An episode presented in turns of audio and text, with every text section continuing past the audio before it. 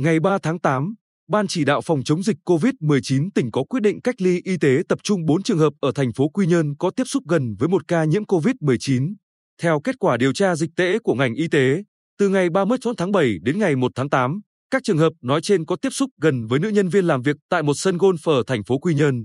Ngày 3 tháng 8, nữ nhân viên này có kết quả dương tính SARS-CoV-2. Qua test nhanh kháng nguyên SARS-CoV-2, 4 trường hợp này có kết quả âm tính. Trước đó, từ 6 giờ ngày 1 tháng 8, toàn tỉnh thực hiện giãn cách xã hội theo chỉ thị số 15 của Thủ tướng Chính phủ để phòng chống dịch COVID-19.